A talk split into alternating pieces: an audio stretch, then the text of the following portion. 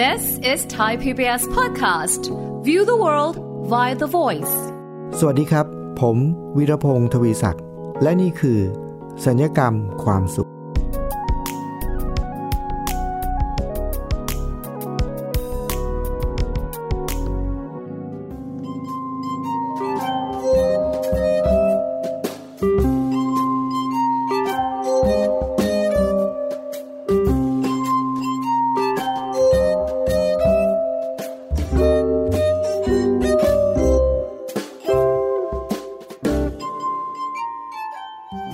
ผู้ฟังครับหนึ่งในเวทีของการพูดคุยเสวนาที่ผมเคยไปร่วมนะครับ เป็นเวทีเสวนาที่มุ่งที่จะพัฒนาคนหรือว่าส่งเสริม คนให้รู้จักกระบวนการกระบวนการหนึ่ง คือกระบวนการในการพูดคุยอย่างเปิดใจ แล้วก็จะได้นำกระบวนการนี้มาใช้ในการพัฒนาคน เพราะฉะนั้นเวลาที่เขาทำการเสวนาหรือมีการพูดคุยแบ่งปันเนี่ยเขาจะเน้นแล้วก็ย้ำเสมอว่า ขอให้พื้นที่ที่เราคุยกันอยู่เนี่ยเป็นพื้นที่ปลอดภัย ใช่เลยครับคุณผู้ฟังคำนี้คือคำที่เขาจะเน้นตลอดเวลาว่า ขอให้ทุกคนสบายใจได้นะครับ เวลาที่เราจะพูดคุยจะแบ่งปันอะไรจะฟังอะไรเงี้ยเขาจะมีกระบวนการในการสอน เพื่อที่จะบอกว่า วิธีในการทำให้พื้นที่ที่เราอยู่ตรงเนี้ยเป็นพื้นที่ปลอดภัยเนี่ย ควรจะทำยังไง เวลาพูดคุย ควรจะพูดคุยยังไง ควรจะเสนอแนะยังไง ควรจะฟังยังไง ทั้งหลายทั้งมวลนี้เพื่อจะนำกระบวนการนี้ไปใช้ในการพัฒนาคนนะครับ เพราะว่าคำว่าพื้นที่ปลอดภัยเนี่ยมันเป็นเอาเข้าจริงๆเนี่ยมันเป็นพื้นที่ที่ใครๆก็ต้องการนะครับ แต่ว่าวันนี้เนี่ยที่ผมกลับมาพูดถึงคำว่าพื้นที่ปลอดภัยอีกครั้งหนึ่งเนี่ยเพราะว่าจู่ๆครับผมก็เกิดการ สังเกตอะไรบางอย่าง แล้วเกิดการเรียนรู้ แล้วมันก็เกิดความสงสัยว่า เอ๊ะ ที่ที่ทุกคนอยากได้ก็คือคำว่าพื้นที่ปลอดภัยเนี่ย ในความเป็นจริงแล้ว พื้นที่ปลอดภัยเนี่ยมันมีอยู่จริงไหม ถ้าไปถามนักวิชาการเนี่ยผมก็เชื่อว่า เขาก็น่าจะตอบว่าพื้นที่ปลอดภัยน่าจะมีอยู่จริงนะครับ เพียงแต่ว่ามันจะมีอยู่ได้ยังไงวิธีการทำยังไงถึงจะให้เป็นพื้นที่ปลอดภัยอะไรเงี้ย มันก็ อันนั้นก็เป็นอีกเรื่องหนึ่ง แต่ทำไมจู่ๆผมเกิดคำถามว่า พื้นที่ปลอดภัยมีอยู่จริงไหม แล้วถ้ามีอยู่จริง มันอยู่ที่ไหน ที่เป็นอย่างนั้นเพราะว่าถ้าถามคนทั่วไปครับ พื้นที่ไหนคือพื้นที่ปลอดภัยเนี่ย เคยมีคำตอบคนบางคนก็ตอบว่า เขารู้สึกว่าอยู่ที่บ้านเนี่ยเป็นที่ปลอดภัย คือมันที่บ้านนะเป็นที่ที่เรารู้สึกสบายปลอดโปร่ง สบายสุดละนะบ้านเราอะ่ะ เราอยู่ที่บ้านเนี่ยเราอยากทำอะไรเราก็ทำเราอยากพูดอะไรก็พูดเป็นที่มันเป็นพื้นที่ปลอดภัยครับ เราไม่ต้องเราเราแวดระวัง เราไม่ต้องระมัดระวังอะไรมาก คือพื้นที่ปลอดภัย มันก็เลยเกิดคำถามเพราะว่า ผมไปพบเด็กคนหนึ่งครับคุณผู้ฟัง เป็นเด็กที่เวลาที่เขามาฟังบรรยายแล้วเขามาขอคำแนะนำส่วนตัวเนี่ยเขาบอกผมว่าทุกครั้งเวลาที่เขาอยู่ที่บ้านเนี่ยเขารู้สึกเหมือนเขา ไม่ได้อยู่ในพื้นที่ปลอดภัย บอกอ้าวทำไมทำไมมันถึงเป็นอย่างนั้นได้ ในขณะที่คนทั่วไปเนี่ยถ้าอยู่ที่บ้านเนี่ยเขารู้สึกว่าเขาปลอดภัย แต่ว่าพอเราได้ยินว่ามีใครบางคนที่มีความรู้สึกว่า การอยู่ที่บ้านของตัวเอง การอยู่ในครอบครัวตัวเอง มันไม่ใช่พื้นที่ปลอดภัยเนี่ยแสดงว่าปลอดภัยหรือไม่ปลอดภัยนี่มันก็ไม่ได้ขึ้นอยู่กับว่าอยู่ที่ไหนแล้วสิ มันขึ้นอยู่กับอยู่กับใครหรือเปล่า ก็เลยพูดคุยสอบถามต่อไปก็ได้ความว่า ที่เขารู้สึกว่าที่เขาอยู่ที่บ้านแล้วไม่ได้มันรู้สึกว่ามันเป็นพื้นที่ปลอดภัยเนี่ย เป็นเพราะว่าเวลาที่เขาอยู่ที่บ้านเนี่ยเขารู้สึกว่าเขาถูกคุกคามถูกจำกัดเสรีภาพในทางความคิด คือมีกฎระเบียบ มีคนมากำหนดกฎเกณฑ์ว่าเขาจะต้องทำอะไร ไม่ทำอะไร เมื่อไหร่ ก็คือพูดง่ายคือพ่อแม่นั่นแหละ อยู่บ้านก็ไม่มีใครนอกไปกว่านี้นะ เป็นคนที่คอยกำหนดกะเกณฑ์ ว่าเขาจะต้องทำอะไรหรือไม่ทำอะไร ก็เลยกลายเป็นว่าทุกครั้งที่อยู่ที่บ้าน เขารู้สึกว่าเขาไม่ปลอดภัย มันทำให้ผมเกิดความคิดว่าแท้ที่จริงแล้วพื้นที่ปลอดภัย มันไม่ได้อยู่ที่ว่าอยู่ที่ไหนนะ แต่ว่ามันขึ้นอยู่กับว่า อยู่กับใคร อยู่กับใครนี่ก็ไม่ใช่หมายถึงตัวคนด้วยนะ ว่าเป็นคนนั้นคนนี้ใน A B C D นะไม่เกี่ยวนะ หรืออยู่กับเพื่อนสนิทคือมันมันก็ไม่ได้เกี่ยวว่าอยู่กับใครด้วยนะ มันขึ้นอยู่กับว่า คนคนนั้นเนี่ยเขามีท่าทีกับเรายังไง เราจะรู้สึกว่าอยู่เราอยู่ในพื้นที่ปลอดภัย ถ้าเราอยู่กับใครสักคนหนึ่งที่รับฟังความคิดเห็นเรา คือ เราสามารถพูดได้ตรงๆว่าเรารู้สึกยังไง เราคิดยังไง แล้วเขาก็รับฟัง จะเข้าใจหรือไม่เข้าใจก็แล้วแต่นะครับ เข้าใจก็ดีไม่เข้าใจก็ไม่เป็นไรเขาก็รับฟังเนี่ย อันนั้นเราก็จะรู้สึกว่าปลอดภัยหรือเปล่า ที่นึกถึงเรื่องนี้เพราะว่ามันมีประสบการณ์ครั้งหนึ่งที่ผมกำลังร่วมอยู่ในการสัมมนาเนี่ยแล้วก็ทุกคนก็กำลังพูดคุย แบ่งปัน ประสบการณ์ต่างๆ ที่เราได้เจอกันเนี่ย ผมก็สังเกตเห็นว่า อันนี้เป็นการสัมมนากลุ่ม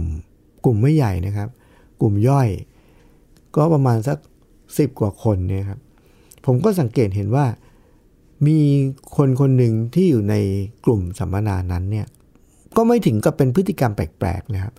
แต่ว่าเขาก็ไม่ค่อยได้พูดเสนอความคิดอะไรมาก ก็ไม่ค่อยได้แบ่งปันอะไรมาก แล้วก็ไม่ค่อยได้จะไปเสนอแนะความคิดอะไรกับการแบ่งปันของคนอื่นมากนักพูดง่ายว่าเขาก็อยู่ตรงนั้น แต่ว่าอยู่แบบไม่ค่อยมีส่วนร่วมเท่าไหร่ อาจจะมีพูดคุยแบ่งปันเล่าเรื่องของตัวเองนิดๆหน่อยๆแต่ก็เล่าแบบไม่ค่อยชัดเจนเหมือนกับเล่าแบบไม่ทั้งหมด เล่าแบบกักๆอะไรอย่างเงี้ยนะฮะเหมือนกับมันยังไม่ค่อยเต็มที่นะครับ มีส่วนร่วมกับคนอื่นก็ไม่เท่าไหร่ จะแบ่งปัน ก็ไม่เท่าไหร่ ก็เหมือนกับไม่เต็มที่ ก็สังเกตเห็นแต่ว่าก็เราไม่ได้คิดอะไรมากมาย ก็อะเขาอาจจะยังไม่ได้คุ้นเคยอะไรเท่าไหร่อะไรเงี้ยนะครับ ก็เหตุการณ์นี้ก็ผ่านไปเป็นสัมมนาแบบทั้งวันนะครับ เช้าถึงเย็น ทั้งเช้าก็ผ่านไป พอถึงตอนเที่ยงกลางวันมีเวลาทานข้าวกัน มีเวลากินข้าวกันเนี่ย ทุกคนก็จับคู่คุยกันก็กินข้าวกันก็คุยกัน คนนี้ก็ นั่งกินอยู่คนเดียวก็ไม่ค่อยได้คุยกับใครนะฮะก็แสดงว่าอาจจะยังไม่ค่อยคุ้นเคย หรือเป็นบุคลิกแบบนั้นอะไรเงี้ยนะผ่านไปจนกระทั่งช่วงบ่าย เข้าสู่กิจกรรมช่วงที่สองครับพอเข้าสู่กิจกรรมช่วงที่สองเนี่ยตอนท้ายๆเกือบจะจบกิจกรรมแล้วครับเขาก็แบ่งปันอะไรบางอย่าง ในแบบที่ค่อนข้างลึกเกี่ยวกับตัวเองครับ สิ่งที่ตอนเช้าเขาเล่าอะไรบางอย่างให้ใครฟัง หรือเขาพูดถึงเรื่องราวของตัวเองนิดหน่อยว่า ชีวิตเขาเป็นยังไงเขาต้องไปทำอะไรเขาติดขัดตรงไหน หรือมีปัญหาอะไรมีอุปสรรคอะไร อะไรเงี้ยนะครับ เพราะอะไรเพราะใครเนี่ยเขาก็จะเล่าประมาณหนึ่งแต่ แต่ว่าเหมือนยังยังงงงยังยังเปิดไม่หมดนะฮะยังเปิดไม่หมด พอช่วงกำลังจะเลิก บ่ายแก่ๆเย็นแล้วกำลังจะเลิกแล้วเนี่ยเขาก็เล่า คราวนี้เล่าแบบเฉลยทั้งหมดครับ มันทำให้ทุกคนเนี่ยอยู่ในอาการเหมือนกับว่าจะตกประมาณจะตกใจหรือเปล่านะที่รู้ความจริงอะไรบางอย่างเกี่ยวกับคนคนนี้ แบบรู้ความจริงมากขึ้น ตอนเช้าเวลาที่เขาเล่าแบบไม่หมดเนี่ยพอเขาเปิดหมดปุ๊บเนี่ยทุกคนอยู่ในอาการอึ้งครับ ไม่ถึงกับตกใจแต่ว่าอึ้งนิดอึ้งอึ้งนิดหน่อยว่า อ๋อ ประมาณว่าเมื่อเช้าเนี้ยที่ฟังเนี่ยมันยังไม่เคลียร์ก็คือยังไม่เคลียร์แต่เก็บไว้ในใจแล้วไม่ถามนะมันเหมือนกับจะเคลียร์แต่ไม่เคลียร์แต่ไม่ถามไม่ถาม พอเข้ามาเฉลยปุ๊บ ทุกคนนี่มีสีหน้าแบบอ๋อเลย ว่าอ๋อไอ้ที่เราไม่เคลียร์ตอนเช้าเนี่ยมันคือสิ่งนี้นี่เอง เพราะ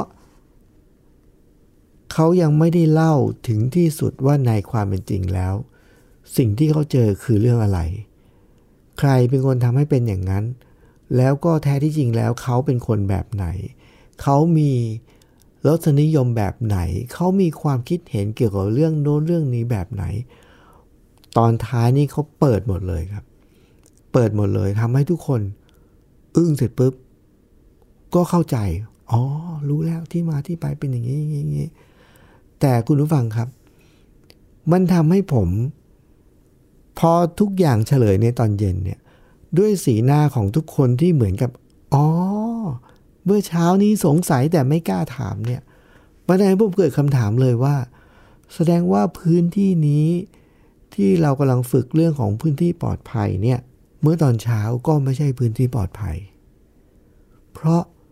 ทุกคนเวลาที่ฟังเรื่องราวของเขาแบบกักๆเนี่ย ทุกคนสงสัยหมด แต่ไม่มีใครกล้าถามเลย นั่นแสดงว่าอะไรครับ ผมเกิดคำถามเขาเองว่า แสดงว่าอันนี้คือพื้นที่ปลอดภัยหรือไม่ ถ้าเป็นท่าทีแบบนี้เนี่ยก็น่าจะยังไม่ใช่พื้นที่ปลอดภัยนะ เพราะทุกคนสงสัยแต่ไม่กล้าถามนะอันนี้อันที่หนึ่งนะ อันที่สอง แต่ว่าในตอนเย็นกลายเป็นพื้นที่ปลอดภัยเพราะอะไร เพราะไม่ใช่คนอื่นเลยครับ พื้นที่นี้กลายเป็นพื้นที่ปลอดภัยสำหรับเขา เพราะตัวเขาเองเลยครับ ไม่ใช่เพราะใคร เพราะเมื่อเขารู้สึกว่าเขาไว้ใจเขาวางใจคนที่นี่ได้ แล้วเขาสามารถพูดทุกอย่างได้อย่างเปิดเผยและตามความเป็นจริง โดยที่ไม่ต้องมีอะไรต้องกังวลอีก เขาก็เลยตัดสินใจพูด คุณผู้ฟังครับ ในวันนั้นเนี่ยมันทำให้ผมสรุปความได้ว่า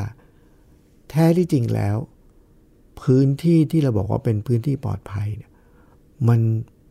ผมยังคงเกิดคำถามนะ ว่ามันไม่มีอยู่จริง เพราะอะไร เพราะว่ามันไม่ได้อยู่ที่พื้นที่ แต่มันขึ้นอยู่กับใจเรานี่แหละ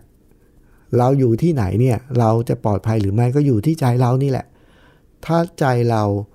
รู้สึกปลอดภัย เราวางใจกับคนคนนั้นที่นั่นก็คือพื้นที่ปลอดภัย ราะคนคนนี้ที่ผมเล่าให้ฟังเนี่ยเขาเป็นคนกำหนดด้วยตัวเขาเองว่า พื้นที่นี้ปลอดภัยหรือยัง ยังไม่ปลอดภัย เขาก็ไม่เปิดครับ แล้วในที่สุดเขาอยู่ในพื้นที่เดิม กลุ่มคนเดิม แต่พอใจเขาบอกว่าปลอดภัยแล้ว เขาจึงเปิด นั่นแสดงว่าพื้นที่ปลอดภัยเนี่ยมันจะอยู่ที่ไหนสำหรับผมณตอนนี้นะผมสรุปว่ามันก็อยู่ในใจของเรานี่แหละนะฮะก็อยู่ในใจเรานี่แหละ แล้วถ้ามันไม่ใช่เรามีวิธีที่ทำให้มันเป็นพื้นที่ปลอดภัยหรือไม่ เดี๋ยวช่วงหน้าเรามาลองค้นหาวิธีดูครับ แต่ตอนนี้เราพักสักครู่ครับ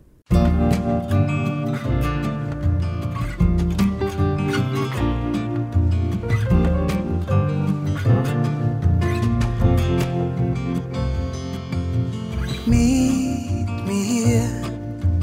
at this time tomorrow. There's something you need to know. I got used to see you as a friend, but deep inside, there's something else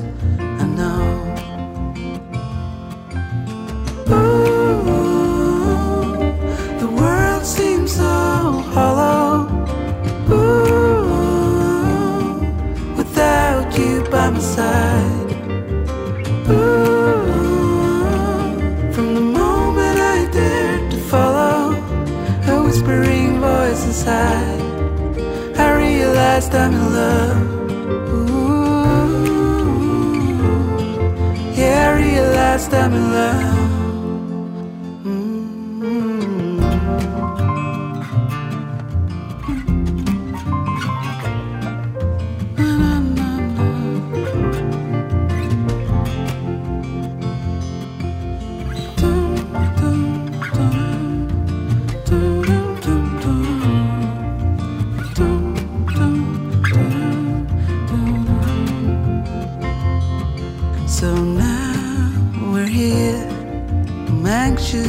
It shows, but I need to speak my mind.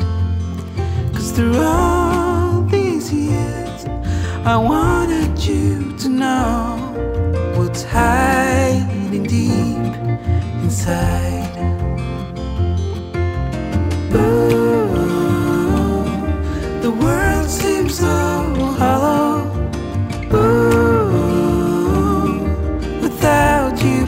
Side.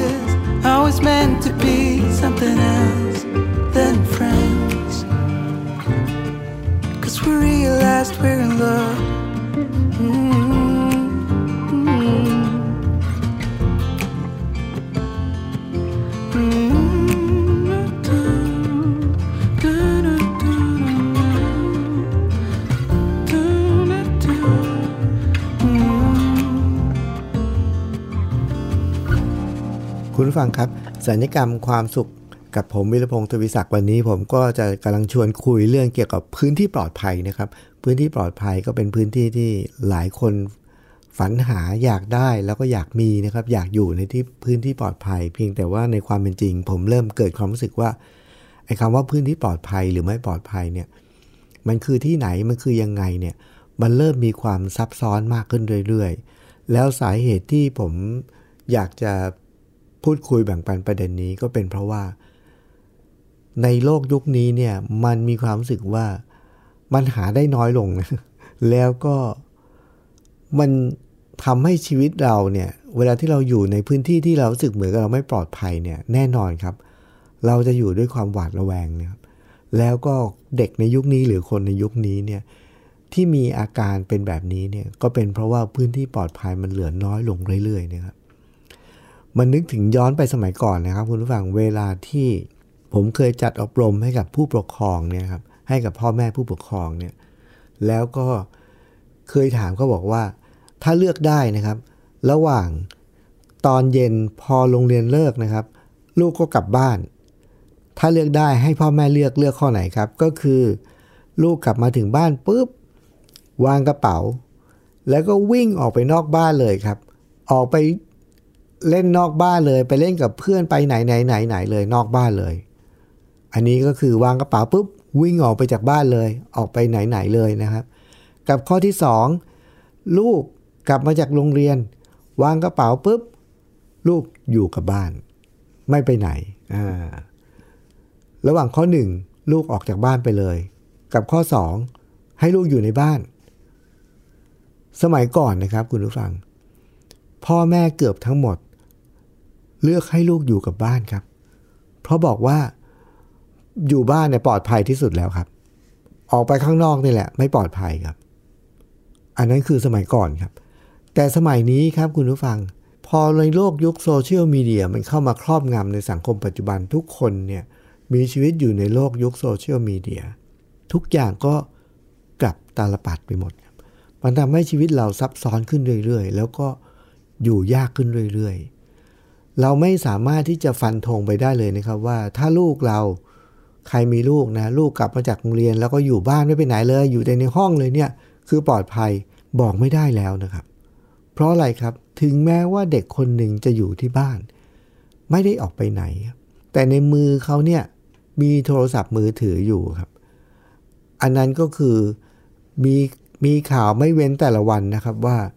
ชีวิตหลายคนต้องเดือดร้อนเสียหาย ก็เพราะว่านี่แหละสิ่งที่มากับโทรศัพท์มือถือนี่แหละนะครับ ไม่ว่าจะเป็นการหลอกลวงทางอินเทอร์เน็ต หรือว่าการหลอกลวงกันผ่านโซเชียลมีเดียหรือการหลอกลวงให้กดลิงก์กดลิงก์กดลิงก์แปลกๆ ครั้งเดียวเงินหมดบัญชีอะไรอย่างนี้เป็นต้น หรือการพูดคุยกับคนแปลกหน้า อยู่ในบ้านตัวเองนะครับ แต่เด็กสมัยนี้สามารถที่จะพูดคุยกับคนแปลกหน้า ที่อยู่ที่ไหนก็ไม่รู้ ผ่านทางโซเชียลมีเดียตัวอยู่บ้านแท้ ๆ เลยครับ ไม่ได้ไปไหนเลยครับ แต่สิ่งที่ทำให้ชีวิตตกอยู่ในสภาวะเสี่ยง กลับสามารถเล็ดลอดเข้ามา ผ่านทางโทรศัพท์มือถือผ่านทางสมาร์ทโฟน แล้วก็ในสุดก็ โดนคนที่ไม่รู้อยู่ที่ไหนก็ไม่รู้ หลอกลวง แล้วก็ทำให้ชีวิตเสียหายได้เป็นคดีไม่รู้กี่คดีนะครับ คุณฟังเห็นไหมครับว่าคำว่าพื้นที่ปลอดภัยในสมัยนี้มันซับซ้อนขึ้นเรื่อยๆ บางคนบอกว่าเวลาที่ลูกไปโรงเรียนใช่ไหมครับ สมัยก่อนนะพอลูกไปถึงโรงเรียนปั๊บสมัยยุคผมยังมีนะครับ ไปถึงโรงเรียนปุ๊บพ่อแม่ส่งที่โรงเรียน พอพ่อแม่คอยหลังตอนนั้นลูกหนีเรียนเลยครับ กระโดดจากรั้วโรงเรียนแล้วหนีไปเลย เที่ยวไปไปเที่ยวไหนไหนไหนไหนเลย ตกเย็นก็หิ้วกระเป๋านักเรียนกลับบ้าน พ่อแม่ไม่รู้เรื่องเลยครับ อันนี้ก็คืออะไรครับ ตัวไปโรงเรียนแต่ถึงเวลาหนีออกจากโรงเรียน ก็เลยทำให้ชีวิตเนี่ยตกอยู่ในสภาวะเสี่ยง ไม่อยู่ในพื้นที่ปลอดภัยก็คือโรงเรียน แต่คำถามครับ ในสมัยนี้มีคราวคราวมีเหตุการณ์ที่เกิดขึ้นที่เด็กๆไปโรงเรียน แต่ว่าไม่ได้หนีไปไหนด้วยนะครับ แต่กลายเป็นว่า เป็นข่าวเป็นคดีความเป็นเรื่องราวใหญ่โตที่ทำให้เด็ก ต้องบางครั้งถึงกับขั้นเสียชีวิต หรือว่าโดนเพื่อนทำร้าย ทั้งหมดเกิดขึ้นในโรงเรียนครับไม่ต้องไปไหนครับ เพราะฉะนั้นคุณผู้ฟังครับคำว่าพื้นที่ปลอดภัยในสมัยนี้เนี่ยมันซับซ้อนและมันก็อยู่ยากขึ้นเรื่อยๆ แต่คุณผู้ฟังครับที่ผมเอาเรื่องนี้มาเล่ามาพูดคุยให้ฟังมา สนทนากันเนี่ยไม่ใช่ต้องการให้เกิดความตื่นตระหนกแล้วก็หวาดกลัวนะครับ ผมแค่ต้องการที่จะย้ำให้เราเห็นว่าโลกสมัยนี้มันเป็นอย่างนี้ แล้วแล้วมันจะมีประโยชน์อะไรครับคุณผู้ฟัง ประโยชน์ของมันผมเชื่อว่าข้อแรกนะครับ ก็คือมันทำให้เราตระหนักถึงความเป็นจริง ว่าโลกยุคนี้เป็นอย่างนี้นะอย่าเผลอเลยอย่าอย่าเพลินเพลินไปกับ ทัศนคติหรือมุมมองแบบเก่าๆ ว่าที่นั่นคือที่ปลอดภัยที่นี่คือที่ปลอดภัย เราจะต้องรู้ว่าในความเป็นจริงแล้ว ความปลอดภัยมันจะเกิดขึ้นอย่างจริง ๆ เนี่ยต่อเมื่อ ถ้าในกรณีของเด็กนักเรียนนะครับคุณผู้ฟัง ชีวิตเขาจะอยู่ในที่ปลอดภัยเสมอครับ ถ้าเขามีความเชื่อใจ มีความวางใจ แล้วก็สามารถที่จะพูดคุย สอบถาม หรือบอกทุกเรื่องกับพ่อแม่ผู้ปกครองเขาครับ นี่แหละ ผมเชื่อว่าอันนี้แหละจะคือสิ่งที่ทำให้เด็กคนหนึ่งเนี่ยมีชีวิตอยู่ในเซฟโซนหรือว่าในพื้นที่ปลอดภัย ได้ดีที่สุดละ คือเด็กคนหนึ่งเนี่ยถ้าเกิดเขาสามารถที่จะวางใจนะครับ แล้วก็สามารถที่จะพูดคุย ปรึกษาหารือกับพ่อแม่ได้ทุกเรื่อง ผมเชื่อว่าเด็กคนนั้นเนี่ยเด็กสมัยเด็กสมัยนี้เนี่ยเด็กคนคนนั้นเนี่ยก็คือคนที่มีชีวิตอยู่ในความปลอดภัยหรือในพื้นที่ปลอดภัย คือถ้าเด็กคนหนึ่งคุณฟังลองนึกดูนะครับว่าถ้าเด็กคนหนึ่งไม่สามารถพูดหรือปรึกษาหารือ กับคนที่ใกล้ตัวที่สุดก็คือพ่อแม่ได้นะ อันนั้นชีวิตเขาไม่ได้อยู่ในความปลอดภัยแล้วครับ เขาจะต้องปิดบังทุกเรื่องกับพ่อแม่นี่ชีวิตเขาไม่ปลอดภัยแล้ว เพราะฉะนั้นความปลอดภัยของเด็กในยุคนี้นะครับก็คือ จะต้องมีใครสักคนหนึ่งครับที่เขาสามารถพูดได้อย่างตรงไปตรงมาที่เขาสามารถเปิดใจได้แล้วก็พูดทุกเรื่อง ที่ไม่ใช่เป็นเพื่อนที่อยู่ในรุ่นเราข่าวเดียวกันด้วยนะครับ จริงๆแล้วเพื่อนก็อาจจะ อาจจะดีก็ได้นะครับ เพียงแต่ว่ามันก็จะมีความสุ่มเสี่ยงนิดหน่อยนะครับ ความที่เป็นเพื่อนแล้วก็อยู่ในวัยเดียวกัน ประสบการณ์ที่น้อยกว่า ก็อาจจะไม่แน่ใจนะครับ แต่อาจอาจจะต้องบอกว่าอาจจะเพื่อนที่ดีที่คอยชักจูงไปในทางที่ดี หรือให้คำแนะนำที่ดีมีไหมก็มีนะครับ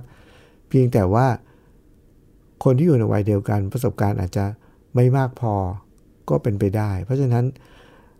ผมอยากจะเน้นย้ำตรงนี้มากกว่าครับว่าในฐานะที่ผมได้มีโอกาสไปพบเจอกับ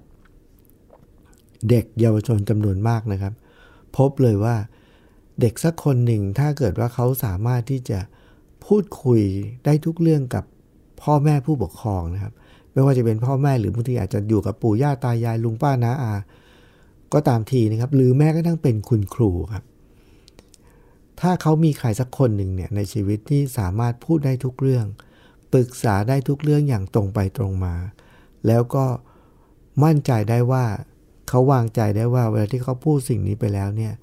เขาจะไม่ถูกตำหนิ จะไม่ถูกด่าว่าเขาจะไม่ถูกเตือนเขาจะไม่ถูกห้าม แต่ว่ามีคนที่อยู่ใกล้เขาที่เขาพูดได้แล้วก็รับฟังเขา แล้วก็เข้าใจเขา แค่นี้เลยนะครับ ยังไม่ต้องแนะนำก็ได้นะครับ ไม่ต้องรู้ว่าแนะนำยังไงก็ได้ แค่มีคนที่พร้อมที่จะรับฟังเขาได้ทุกเรื่อง แล้วก็ไม่ตำหนิไม่ด่าว่าไม่บ่น ถ้ามีเด็กสักคนหนึ่งอยู่ในสภาวะนี้นะครับ แล้วก็มีใครคนนั้นในชีวิตเนี่ย อันนั้นเกือบจะเป็นเครื่องที่การันตีนะ หรือว่ายืนยันได้ว่า เด็กคนนี้เนี่ยมีชีวิตอยู่ในพื้นที่ปลอดภัย เพราะฉะนั้นคุณผู้ฟังครับคำว่าพื้นที่ปลอดภัย ใคร ๆ ก็ชอบ ใคร ๆ ก็ต้องการนะครับ เพียงแต่ว่าในยุคนี้สมัยนี้ มันซับซ้อนขึ้นครับ แล้วมันไม่เหมือนเดิมครับ เราก็ต้องรู้ทัน แล้วเราก็ต้องรู้ว่า ถ้าใครสักคนหนึ่งอยากจะได้พื้นที่แบบนี้เนี่ยเราจะสามารถสร้างมันขึ้นมาได้ยังไง ถ้าเรารู้แบบนี้นะครับ ชีวิตเราก็จะทุกข์ยากครับ แล้วก็จะมีความสุขมากขึ้นจะมีความทุกข์น้อยลง ตามแนวความคิดของรายการสัญญกรรมความสุขนะครับ ต้องขอบพระคุณคุณผู้ฟังทุกท่านสำหรับการ รับชม รับฟังแล้วก็ติดตามรับฟังรายการเสมอนะครับ ขอบพระคุณสำหรับทุกข้อคิดเห็นทุกคอมเมนต์ที่ส่งเข้ามาทางทุกช่องทางนะครับ วันนี้ผมวิรพงศ์ทวีศักดิ์ต้องขอลาไปก่อนครับ สวัสดีครับ ติดตามรายการทางเว็บไซต์และแอปพลิเคชันของไทย PBS Podcast Spotify SoundCloud Google Podcast Apple Podcast และ YouTube Channel Thai PBS Podcast Thai PBS podcast. View the world via the voice.